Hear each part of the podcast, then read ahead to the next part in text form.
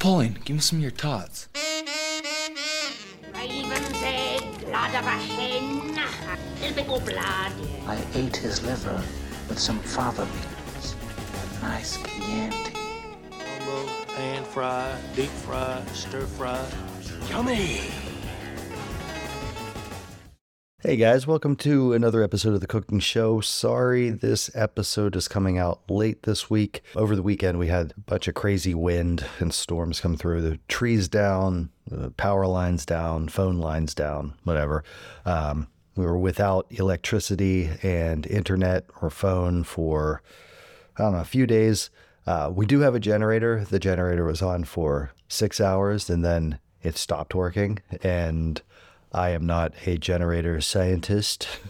so there was nothing I could, there was very limited uh, things that I could think or know to do.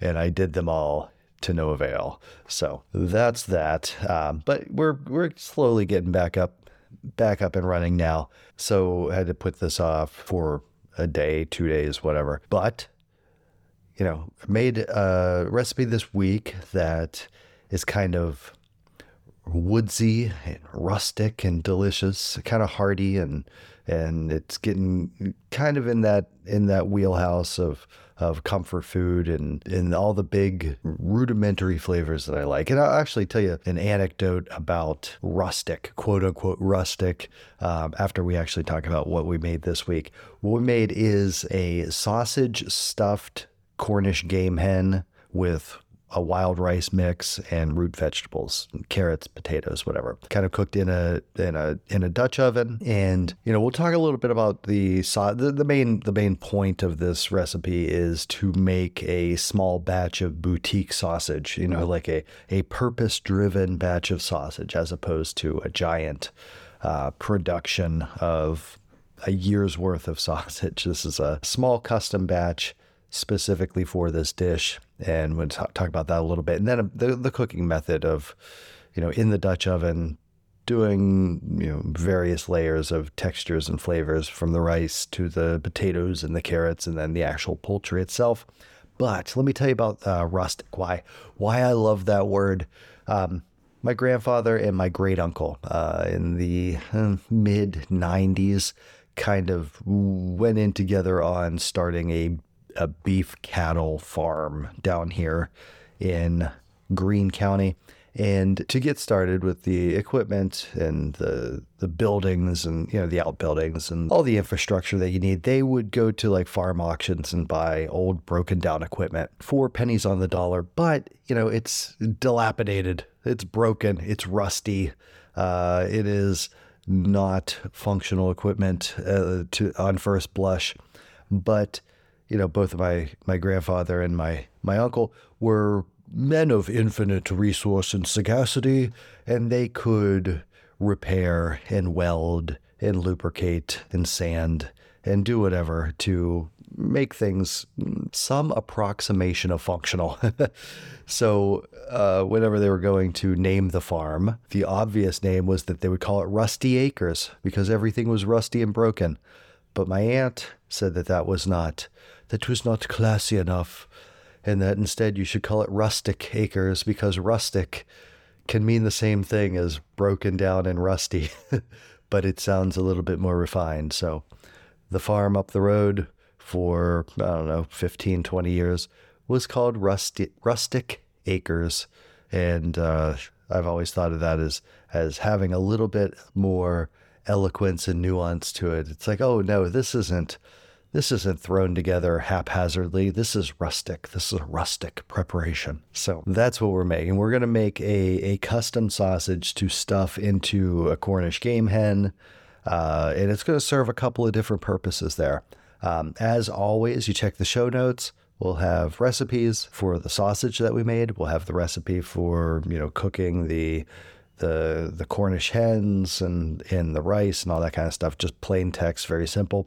We'll have a link to the Imgur album of the sort of step by step photographic log of how to make this recipe, and we will have links to any unique ingredients or special equipment that you would need to pull off this particular recipe. I believe we'll at least link to the KitchenAid stand mixer sausage grinder attachment, and we'll see what else. You know what? I might put a link in there to my favorite citrus zester because as I was zesting some uh, lemon zest, it smelled incredible, and I was like, you know, everybody should have this thing. I mean, a lot of people they're using they're using a cheese grater, they're using a box grater, they're using the microplane for everything, uh, regardless of what texture they really want to get out of this zest. But just having a real simple solid state citrus zester is fantastic. But anyway, uh, let's get into this. So let's talk about making um, small batches of custom sausage here because I feel like I don't see this very often in in the cooking culture, in the culinary culture. I am from southwestern Pennsylvania, and there is this sort of like subculture of the children and grandchildren of Italian and Polish immigrants getting together once a year, twice a year, you know, in a basement in Canonsburg and making 50 pounds of supersat, you know, salting some prosciutto, making 100 pounds of hot Italian sausage, 100 pounds of sweet Italian sausage, you know, making all this stuff.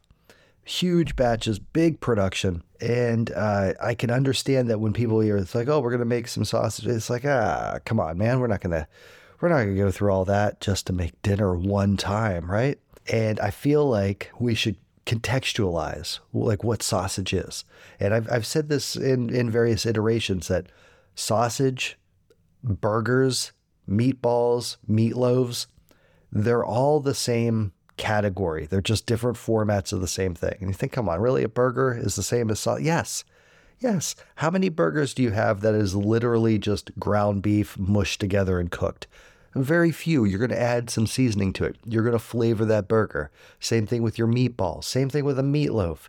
There's really no practical difference between all these things, especially when you're talking about loose, loose sausage. Loose. Bula Vinaka Seaside. There's an old, there's an old commercial you probably don't remember. 1989, 91, somewhere around there. I think it was uh, like a AT&T collect call commercial where a guy keeps calling Tahiti and the uh, the guy answers Beulah Seaside, Tahiti, and uh, I don't I don't remember what the the point of the commercial was, but I do remember that that little uh, very lyrical tagline: Beulah Seaside. Anyway. Uh, what were we talking about? making sausage, making small batches of sausage. There's a great episode of Julia Child's uh, The Joy of Cooking on PBS oh my God, 60, 70 years ago at this point, 60 years ago.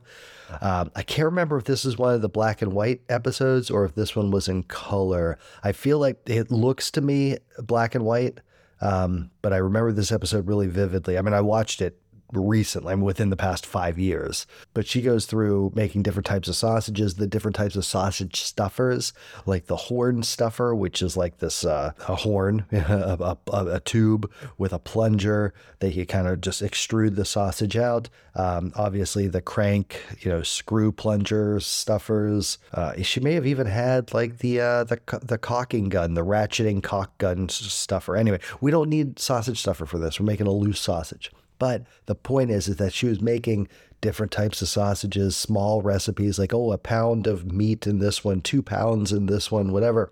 And you can do that, especially if you have a small appliance. Now, if you're using, you know, just giant semi pro or pro am type of equipment, like a standalone sausage stuffer, a sausage mixer, a sausage grinder, that kind of thing, then yeah, maybe it's not super practical to make a pound or two pounds uh, willy nilly.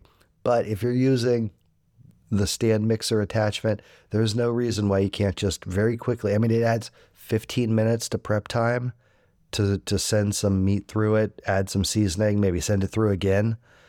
You know, it's not it's not time consuming. If you're not stuffing it, there's not you know an additional step and additional equipment. There's not an aging period. You know, whenever you stuff sausages, a lot of times you'll let them kind of not proof, but rest.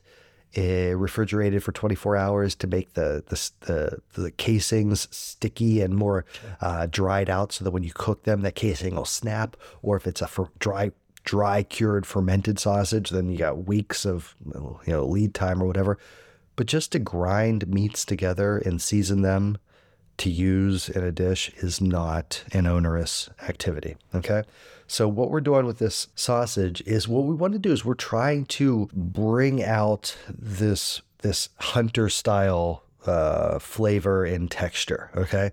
In German cooking, the hunter style is Jaeger. You know, your Jägermeister, your Jaeger, your Jaegerwurst is a hunter style sausage, right? The Jägermeister is essentially a cordial or a liqueur to sustain men on campaign or whatever.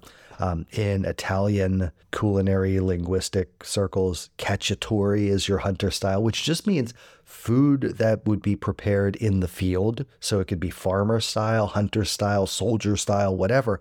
But it's going to be it's going to be rustic. It's not going to employ a lot of refined techniques. Like you're not going to be making an emulsified uh, pork mousse with truffles, and it's going to be like roughly chopped, thrown together, stewed meats, braised meats, cooked over an open fire. That kind of that kind of evocation. That's what you're looking for, okay? And we're looking for those that that texture, that flavor. Even though we're doing this in a kitchen, we're not we're not hunters, we're not soldiers, but that's what we're looking for. We want woodsy flavors, nutty, uh, rich flavors, and we want this flavor to impart its flavor unto other things. Like we want it to permeate the dish. The, the sausage is the anchor, and everything is the ship is built around it, so to speak. So what we're going to use here, now another technique. Uh, you know, ideally when you're making sausage, if you're making large batches of sausage, pork shoulder, fantastic. It's roughly 30% fat to 70% lean. So it's easy to cube it up, grind it. You don't have to worry. You're going to get a good texture, good moisture content. But it's very difficult to buy pork shoulder in, you know, one pound increments. So sometimes you need to mix other parts of the pig together in smaller quantities if you just want to make one or two pounds of sausage. So that's what we did. We used these pork loin chops. they look like they came from the south end of the northbound pig, uh, the loin muscle kind of going into the sirloin and, and into the ham itself because there's um, uh, different muscle groups just barely starting to form and diverge. You'll see them in the picture. They're basically just pork chops with a little bit of fat and some intramuscular fat, some marbling, whatever. That serves as the majority of our lean pork content. And then my local grocery store had little packages of fresh side which is pork belly uncured, basically what would become bacon later, but sliced like bacon, like little rashers. Um, that was you know that was great. It's very fatty. It's probably 50-50 fat to lean, so you can use that to to imbue the rest of the pork with the fat content that you're looking for. But these two uh, bits of pork combined were less than two pounds. It was like one and a half to one and three quarter pounds of pork. Then we are going to add to that walnuts, walnuts to add like a nutty. We're not going to get a whole lot of texture from this because we're going to grind this all together. The walnuts are going to kind of disappear into the farce, but it is like that dry tannic nuttiness that is really nice. It's it's very evocative of rustic cooking. Uh, shallot, you know, as opposed to onion, you know, we're not going with something super sweet, but shallot is a is a delightful aromatic to add to sausages some uh, cremini mushrooms. Again, same with the walnuts. The mushrooms will disappear into the farce, but they will impart a dry, nutty flavor and a little bit of texture that'll be really nice. Uh, some ginger, fresh ginger, fresh ginger, uh, peeled and diced.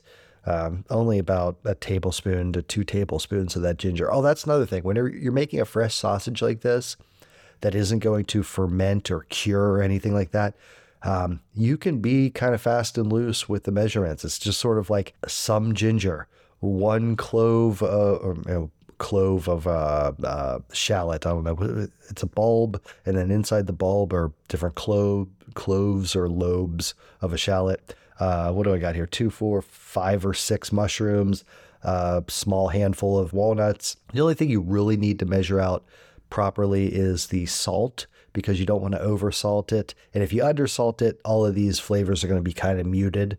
Um, so that's cool. You know, you can, you can kind of just eyeball some of these measurements. So where do we leave off there with some uh, ginger? Um, on the herb front, we're going to use uh, dried thyme, rubbed sage, and black pepper. That'll be a very nice sausagey, uh, woodsy, herby flavor. Um, obviously, we'll use some salt and the zest of about three quarters of the zest of a lemon.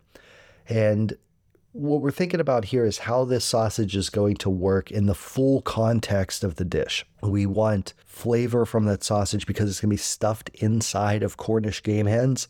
You want that flavor to sort of have enough oomph behind it to permeate the meat of the bird, to keep the bird moist and delicious and not dry out, to um, to then some of this some of the fat and the juice of the uh, the sausage will, of course, drain out into the, the pot itself, which will then flavor the root vegetables and the rice. And we want we want flavors that can become very aromatic and permeating. And the citrus zest is fantastic for that. Like if we weren't stuffing poultry with something that was edible unto itself. You know, if we were just if just, we just wanted to impart flavor onto the poultry, you would use things like apples and onions and lemon wedges because they would do the same thing. They would they would permeate the meat of the bird and be really delicious. So that is basically the ingredients of this sausage: pork, uh, thyme, sage, pepper, mushrooms, walnuts, shallot, lemon zest, ginger, and salt. Okay. And what we're going to do is using our KitchenAid stand mixer sausage grinder attachment, we're going to grind the pork first, kind of unadorned. Just put it through um, medium, medium to medium coarse grind. We're gonna we're gonna send this through the grinder twice, but we're gonna keep it on the same grinding plate because we don't want it to get really finely ground and incorporated because what'll happen is you run the risk of it getting super dense when it's cooked in I mean we're going to cook it outside of the bird and then put it into the bird afterwards but you don't want it to get really dense like just like a knot of of reconstituted meat.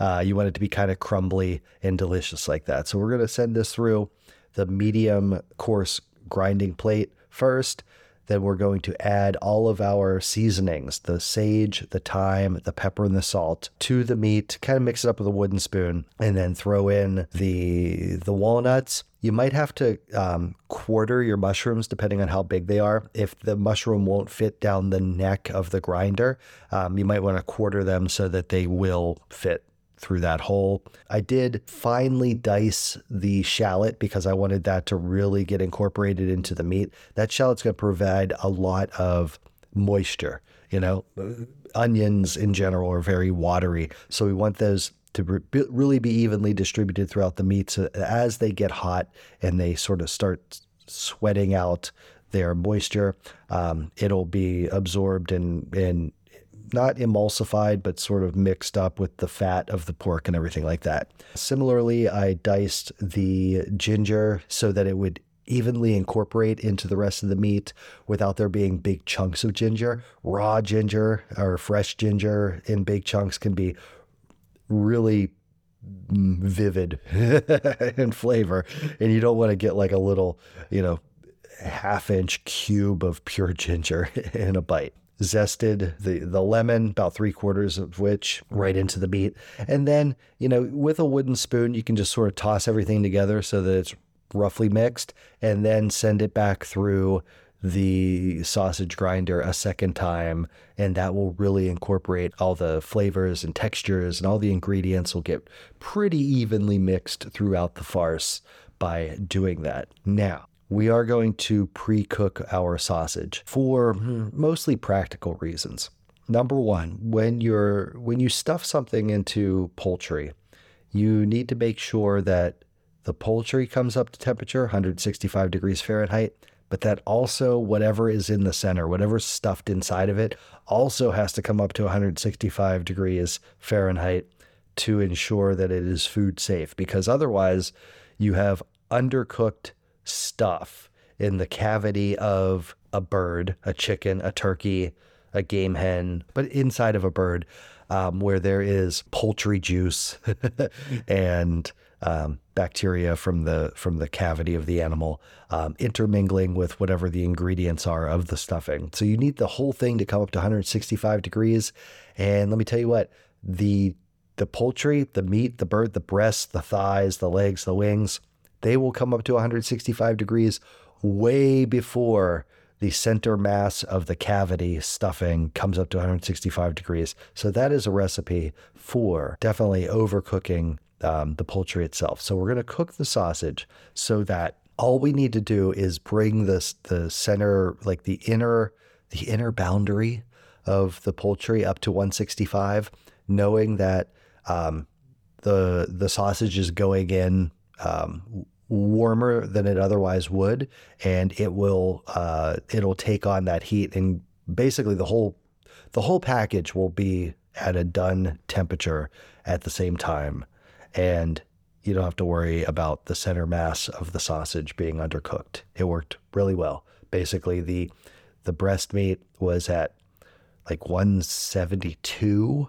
and the center mass of the sausage was at 168 and that was pretty good pretty accurate anyway so we're going to cook this and you want to avoid um, you don't want to like sear it and get like a really hard browning onto this um, which seems kind of counterintuitive because you know, whenever you're cooking off ground meat or sausage or something, the browning does add a lot of flavor to it. But we want to keep the sausage as moist and fatty and kind of all together as possible.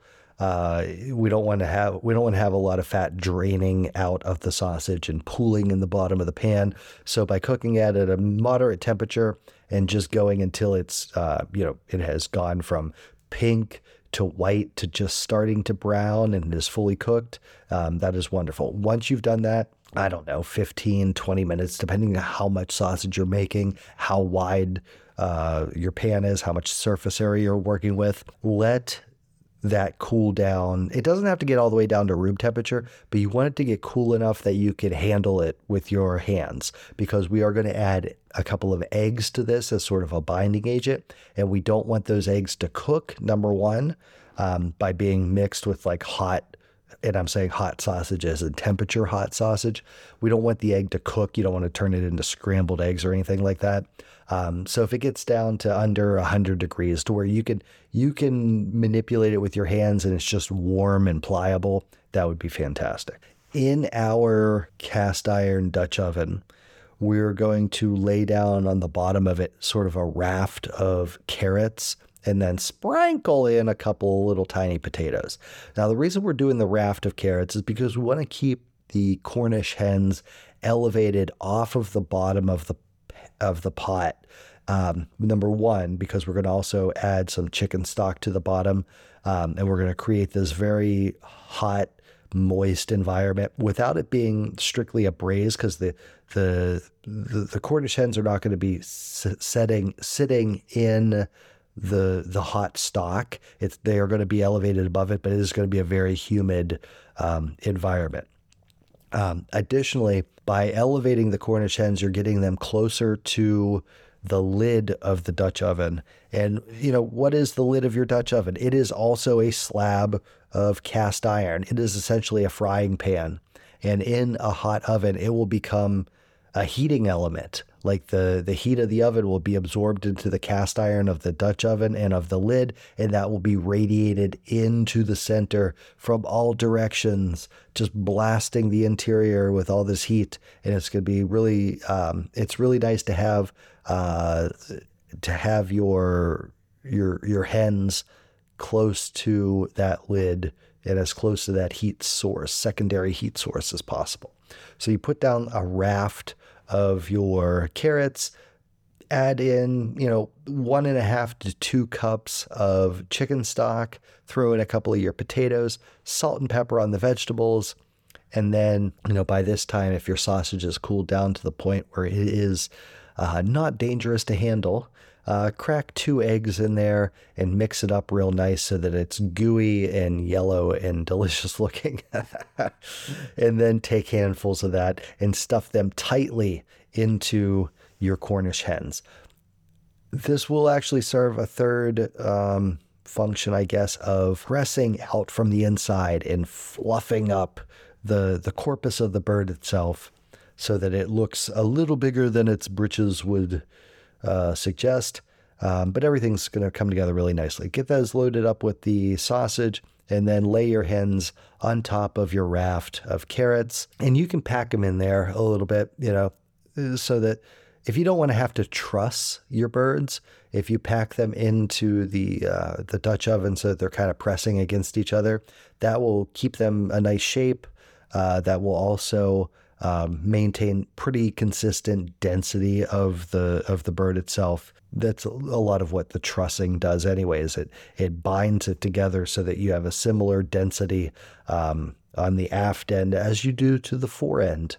So get those guys packed in there, put the lid on, and put those into a 350 degree oven for one and a half to two hours. Um, you know, if, you, if you're doing this leisurely, go for the two hours. Otherwise, you may have to blast it with a little more uh, intense heat at the end just to get it over that, you know, 165 threshold and to brown it up. They're not going to brown very much, if at all, in the Dutch oven during this regular cooking process because it is uh, a super moist environment and that chicken stock is going to sort of wick heat away from the, the surface. It's going to keep the skin very moist, um, but we'll we will address that later. Okay. Now, once your hens are approaching doneness, like if you check them after an hour and a half, hour and 45 minutes, insert a probe thermometer through the breast meat into the body cavity, into the sausage. And once you're at like 140, 145 degrees, uh, at that point, what we can do is we can take this Dutch oven out of, out of the oven, get a platter, something to, as sort of a holding platform, remove your hens from the oven, put them on the platter, remove the carrots from the from the bottom of the of the Dutch oven, and put them on the platter, and then eyeball this liquid and think, okay, is there is there one and a half to two cups of liquid down there? You know, you may have added one and a half cups of liquid, but then you'll get additional liquid expre- expressed from the Cornish hens themselves. You'll have some liquid uh, draining from the sausage in the cavity. Uh, even even your carrots are going to give up a little bit of water. Um, and since there was a lid on the Dutch oven, there's nowhere for that to go. I mean, you'll lose some to steam whenever you open up and you're jostling things around in there, but ch- take a look at your your liquid content and say, you know, is there about two cups of liquid in here? If there is, add one cup of your wild rice blend at this point, and just with the tongs or a wooden spoon or something, stir them around just so that they're all coated in the liquid. Replace the carrots to the bottom of the pan and put the Cornish hens back on. Basically, you're putting everything back the way it was. You're just adding this rice at the end because it only takes 15 or 20 minutes to cook. And if you cook it in the pot for the full two hours, um, the starches will start to break down and you'll just have like this porridge in the bottom that is not nearly as delightful as um, freshly cooked rice, essentially. So you put everything back together, put the lid on, back into the oven, crank that heat to 400 degrees. That will that will bring the chicken stock up to a simmer in the bottom. Let that go for 15 minutes and then remove the lid. And if you want to, you can knock it up to 450. You can turn the broiler on, but at this point, we're going to be boiling off some some excess uh, moisture content and browning the skins of the Cornish hens to get them looking delicious. And at this point, uh, you should be well over the 165 target temperature. You can remove your Dutch oven from from the real oven. You can you can remove the Dutch oven from the American oven and put it on your stovetop. Um, remove your uh, Cornish hens to a platter. Uh, if you're using the same platter that you used earlier, wash it in between because the hens were not done at the point that you had them out on that earlier, right? Remove the Cornish hens from the platter. Remove your carrots from the Dutch oven. And then, you know, give your rice, rice a little fluff with a wooden spoon. You can use a fork, but don't scratch it along the enamel of your Dutch oven, you know? Fluff your rice up. If there's too much liquid, turn the stove on and simmer it to boil some of that off. And then, you know, by the time that's ready and that's it's dried up a little bit, your your hens themselves have rested for 10, 15 minutes, which is eh, nice because they're going to be super duper hot coming out. Uh, and then for plating, uh, what I went with was tried to make like a little nest of the wild rice studded with a couple of the potatoes, uh, with the Cornish hen sitting directly on top of that, and the nicely roasted uh, carrots laid beside. And let me tell you what, it was very good. The the lemon zest really shone through in in the sausage. The sausage had great rustic flavor. I swear that I can I could pick up the the flavor of the of the walnuts and the mushrooms, and it was um, you know the the the hens themselves were juicy and flavorful because they were packed with a high moisture content stuffing. You know, as opposed to stuffing them full of bread, we stuffed them full of uh, very fatty sausage, which kept them nicely hydrated and delicious. And it was it was great. Uh, I gotta say that the standout star of the dish is that wild rice. Oh my god, cooked in the chicken stock and the drippings from the sausage and the the Cornish hens. That rice was fantastic. Holy cow! It's probably going to be my default rice preparation. It's just like pan drippings and wild rice cooked, um, you know, relatively haphazardly. Uh, you know, you're not throwing it in the rice cooker with pure water measured out perfect. No, just sling it in some liquid, see what happens. It's delicious. It was fantastic. So, uh, Cornish hens stuffed with a small batch of boutique sausage and cooked in a Dutch oven with some root vegetables, and then right at the end, some wild rice. It was fantastic. Um, I hope you enjoy this. And you know we're getting back to normal here, having having lights and internet and all that good stuff. All right. Hey, thanks for listening, and we'll talk to you guys next week.